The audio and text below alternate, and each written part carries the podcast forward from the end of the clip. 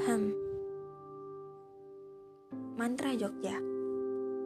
Entah dari mana mulanya, tapi Jogja seperti punya mantra yang khasiatnya luar biasa.